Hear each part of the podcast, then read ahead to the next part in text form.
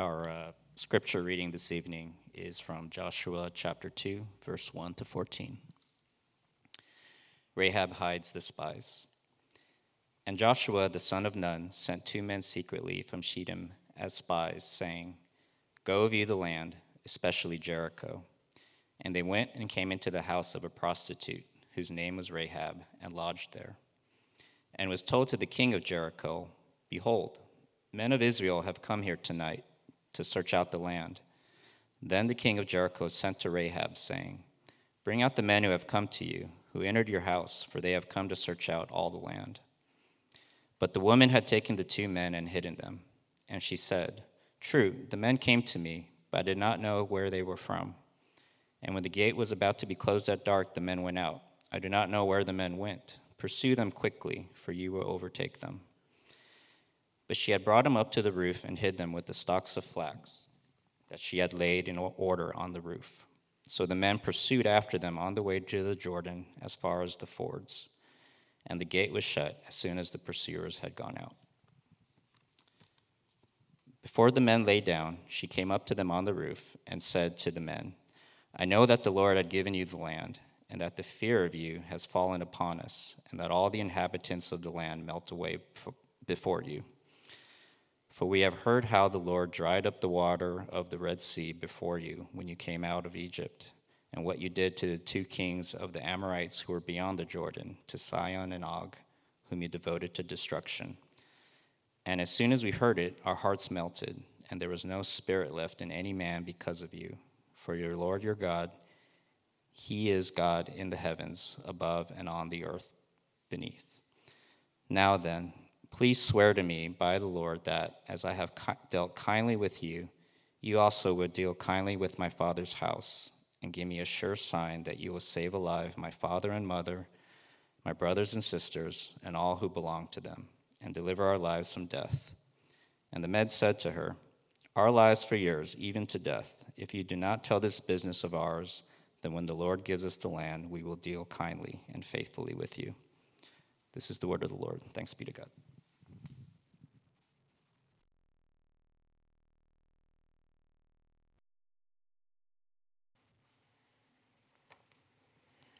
All right, just a big thank you uh, to Steve and Ramon, Daniel, uh, you for reading Christine's words, but it was a symbiotic relationship. Uh, really beautiful um, opening of our worship time tonight. I'm really grateful. Uh, I, I, tell people this a lot is um, uh, most often I come here, here, with a cold heart. You probably don't want that out of a pastor, but um, I do. But that worship time really brings me to a place where I say, oh, I remember why we do what we do all over again. And it's just huge to have that worship be a part of it. All right, the setup for um, the Christmas story is always uh, Matthew 1. It really is. And a genealogy that we see at the beginning of Matthew 1 is really just means Genesis. That's all it means. It means, hey, uh, where'd you come from, kid? Um, who's your people? So in antiquity, this is, um, it operates sort of like a birth certificate, but I think even more than that, it operates like a resume for you. And uh, it's, it's more um, kind of that British, sorry, um, Richard, it's more British merit, um, uh, aristocracy than it is kind of that aspiring American um, meritocracy uh, who's your people or who's your daddy in the ancient world uh, is really points to like if you're an important person, a person of value, dignity, worth, whatever it is. And typically, this wouldn't include women. We talked about this last week. Um, and the reason for this is that um, women could not inherit, inherit property or assets from uh, the, the family or, or the father. Uh, they couldn't legally inherit that property. So if you think of Galatians, it's really radical when Paul says about this new Christianity, these Christians.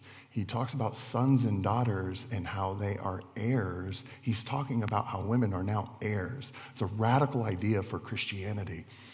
Um, so women couldn't inherit uh, property. Um, uh, this is, again, this is antiquity. This isn't just Bible world. This is all of ancient culture, is that uh, their testimony wouldn't even be allowed in court. So their perspectives, their ideas were marginalized um, from uh, the ancient world. So uh, Jesus and God's plan, when setting up his resume, his story, hey, where'd you come from, kid, um, includes uh, five women in that genealogy. One would have been kind of this amazing, beautiful anomaly and would be like, hey, isn't that great? But no, five. And so when we see five there, we know that there's an important element and story why um, these five. Um, what, what we're doing in moving up to Advent is we're looking at the mothers of Jesus and we're going to uncover what that means for Jesus in the Advent. And this week is Rahab the Canaanite, Rahab of Jericho. Old Testament narratives are, are stories, and um, they include a lot of details that I would have left out if I'm telling the story of my family. Uh, if I was trying to start a religion, I would have written a cleaner holy writ. Maybe you would have too the, the Old Testament is such a garbage can of human activity, and that's just God's people. We haven't even talked about the world yet, just God's people. Uh, that any academically honest person uh, can't read the Bible and say, you know what, I, I bet it's about being good and changing your behavior and getting your act together and being the best moral person you can possibly. I don't think you can read the scriptures, even if you just give it a fair survey of a shake and read and say, yeah, it's about being good. No, because it just airs just dirty laundry after dirty laundry. Uh, we discover something is that the Bible and the scriptures are not about moral conscientiousness or like behavior change regimes. It's, it's, it, it's about the one who would rescue us from all of that garbage. Like, that's the point of the Bible. Huge vision of the Bible. It's not about being good, it's about the God who's good. And we see that especially when we come to Rahab. I'm going to tell you a little story of Rahab. And uh, she shows up in Joshua chapter 2, but then she shows up in Matthew 1, like we said, and then she shows up in Hebrews chapter 11. Uh, she gets a lot of press for uh, a suspect woman. Uh, so I'm going to tell you the story, and then I want to just pull two very tiny things for our time tonight. Uh, it's going to be short, but two tiny things. And the first is that um, Rahab defines or redefines what faith is for us. And the second thing I, I, want to talk about is that she teaches us is that she redefines and defines who the family of God is for us.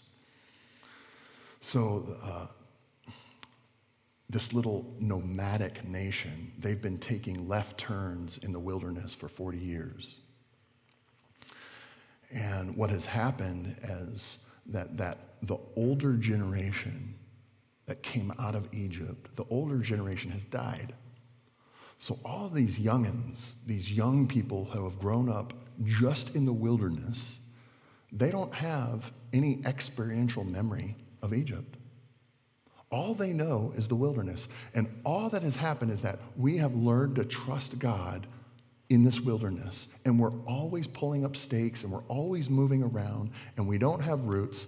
And we've heard from our elders and we've heard from other people is that there is this promised land, like there's this place that God has promised and He's going to bring us to, and it's going to be fruitful and flourishing and green, hopefully. And we can, we can finally build a house and not, what, stay in a tent. So they've heard this promised land. And they come across uh, the city state of Jericho. So, Joshua, who is the new leader, he, the mantle has been passed from Moses to Joshua. Uh, Josh, Joshua's now the leader. He sends two spies to this city state. And uh, if you know anything about uh, modern day Jer- Jericho, where it's positioned, and ancient Jericho, it's over 800 feet below sea level. And so um, water tends to flow to places that are lower. And so Jericho, ancient Jericho, is, is known for as the city of palms. It's in a very arid, uh, kind of bleak desert area, but Jericho is green, kind of like Palm Springs, right? And uh, it's the longest continuously occupied city on, on the planet. Why? Because it's a great place to live. It's a beautiful place to live. Uh, and the ancient city state was no different. Now, let me just tell you about um, ancient city states that were true in general, but especially true of Jericho. So you and I think of the inner city and the suburbs. What we done, what we've done is it's flip flop from antiquity. So what we what, what, do, what do we think of when we think the inner city? We think it's probably gritty. It's a li- there's probably more poverty there. It's probably a little bit more violent. Make sure to lock your doors. Like we think the inner city is a little tougher place. But in antiquity, in antiquity, the suburbs or the outskirts of the city are going to be the worst place to live. And that is because this is the, the, the, the core of the city is going to be the most protected part. So you're going to have poor, impoverished, questionable, suspect characters always living on the outskirts of the wall. Because when you fire a boulder that's covered in pitch and on fire, who do you want to suffer first? Well, the poor people, for crying out loud, not the respectable, noble, important people. We keep them at city center. Okay, that's, that's the ancient. So, so Rahab and her family, they are definitely in the walls of Jericho. They are on the outskirts. They are poor. They are oppressed. They are impoverished. Uh, two spies roll into Jericho and they try to play it cool. And so what they do is they keep to the outskirts of the city. Um, you want to go uh, where you can blend in with other outsiders. You want to go where uh, people kind of want their identity covered up anyway. That's where you want to go. So Rahab is running a little place of business uh, in the walls of Jericho which is also a place where people don't usually want to be seen. You don't want to be seen. And they go there. That seems like good cover for the spies. Now, I want, I want to tell you this is that uh, what Rahab is involved in is really, uh, especially in antiquity, uh, it, it is difficult, brutal poverty.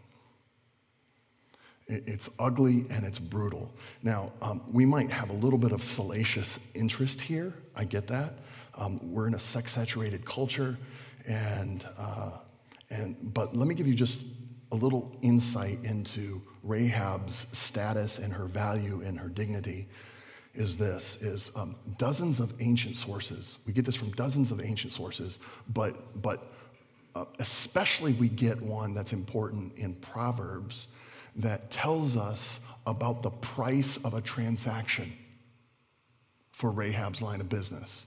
And so there's a proverb that tells us that this is that it's about the price of a loaf of bread. So we know this is that Rahab has a brutal, ugly existence just scratching it out. That's one.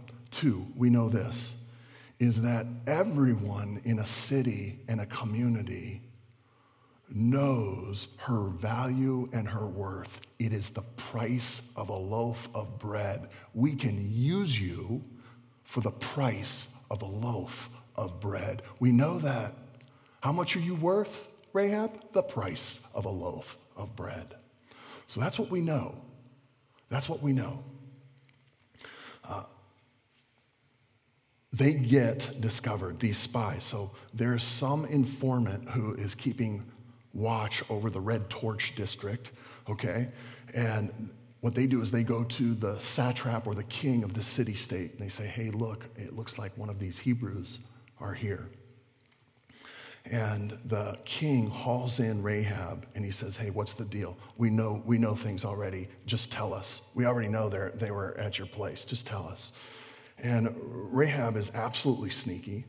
She says, You're right. Oh, no, no. I, oh, of course they were there. Yeah, I, will tell you the truth. Of course they were there. But, but, but, um, they bailed. You missed them. They're heading to the Jordan. They're out on the road.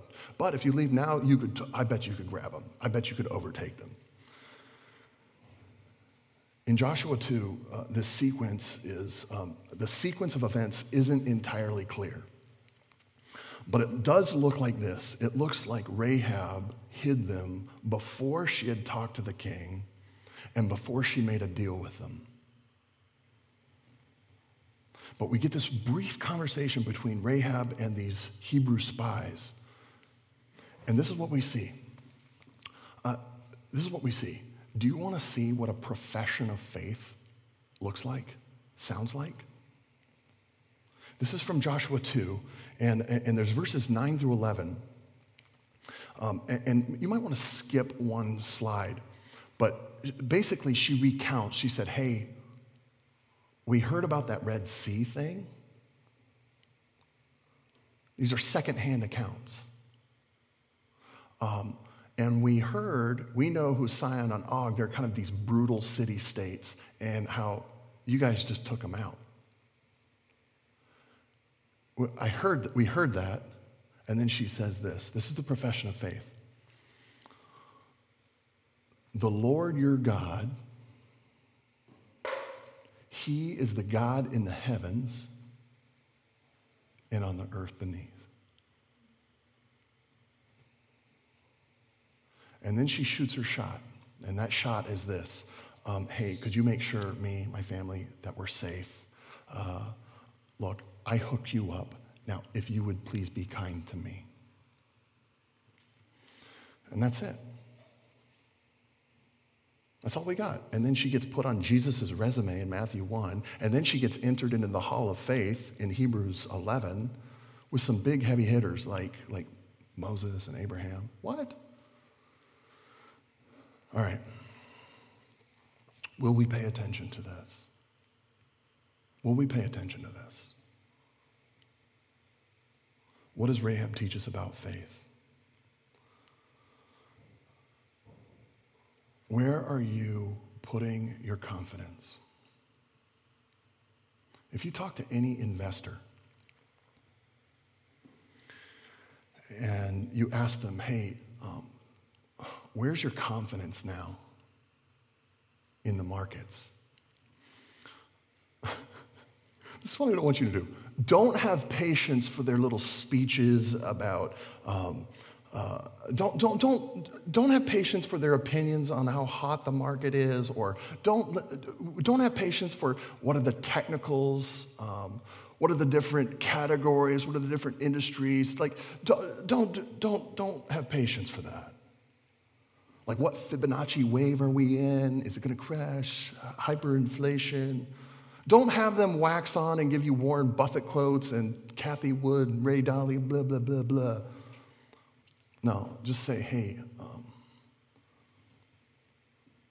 where are you putting your money? Like, don't, don't, don't give me a lecture on, on like, where are you putting your money? Um, faith is where what you're putting your weight. You're saying, I think that is going to hold up, and I'm putting my confidence there.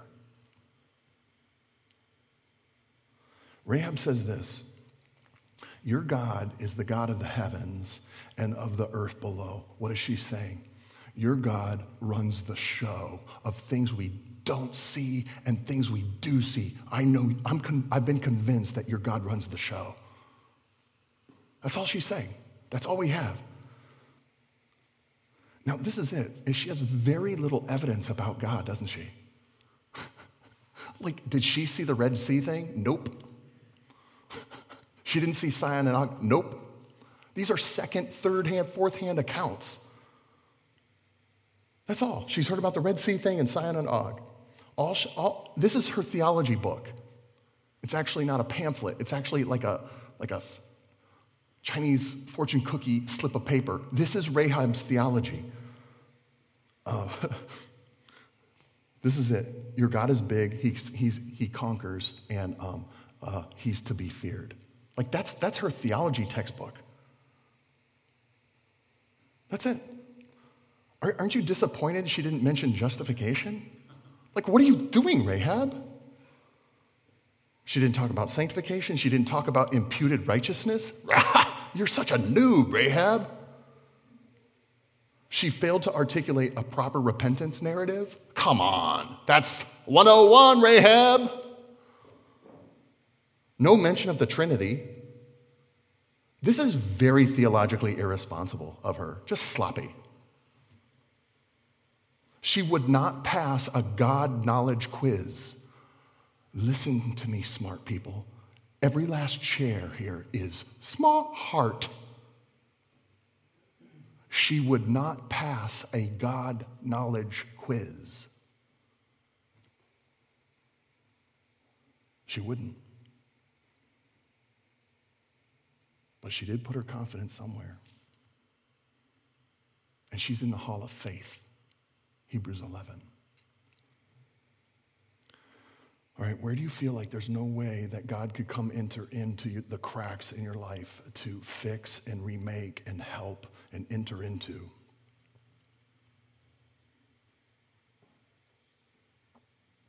Think of how far outside the orbit Rahab is of God knowledge. Just uh, God knowledge. Well, I'm not even talking about her moral rectitude. Think of how little she knows about God.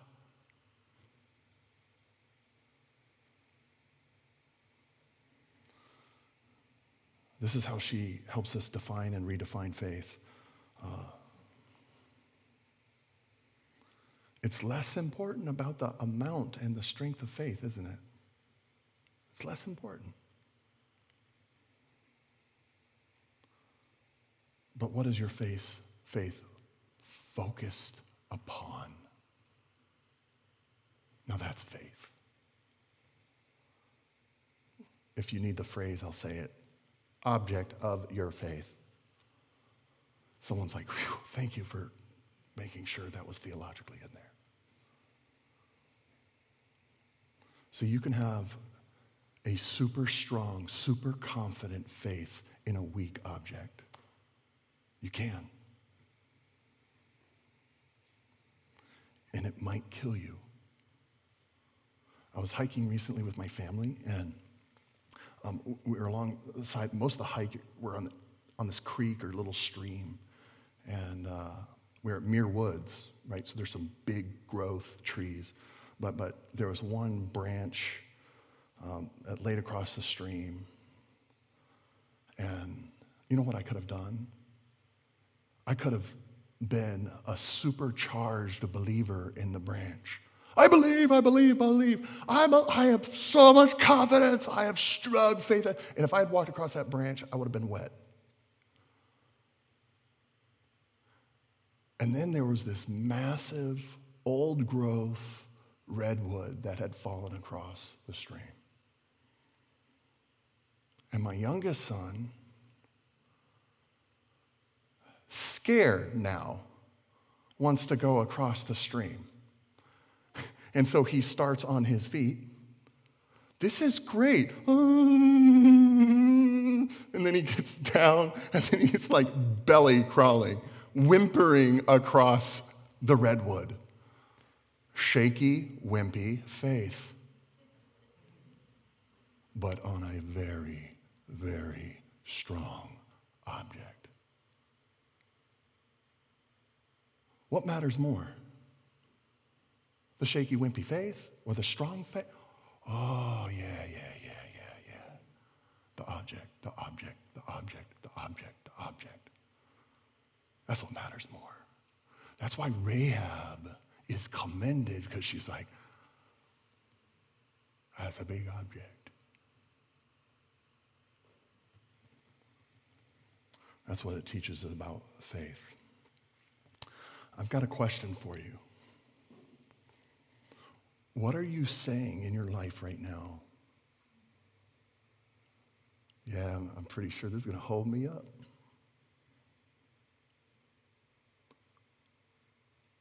Yeah, this is going to work for me.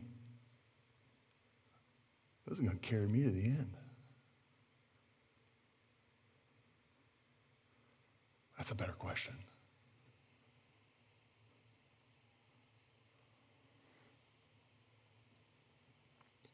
Rahab loses the morality beauty contest. She really does. But she puts her confidence in the right object, and God calls that righteousness. All right, what, is, what does Rahab tell us about uh, defining and redefining family for us? God's people, God's family. How does she redefine that? What does that teach us? What does she teach us? So, Rahab is really not someone you want uh, to show up in your family pictures. And, uh, and, and look, most of us have been around our families for Thanksgiving, probably will be around our families for Christmas. And yeah, it could be the close, closer ones, but the more extended it gets, the comments afterwards always interesting. I cannot believe she wore that. I cannot believe they said that. Did you see them when they.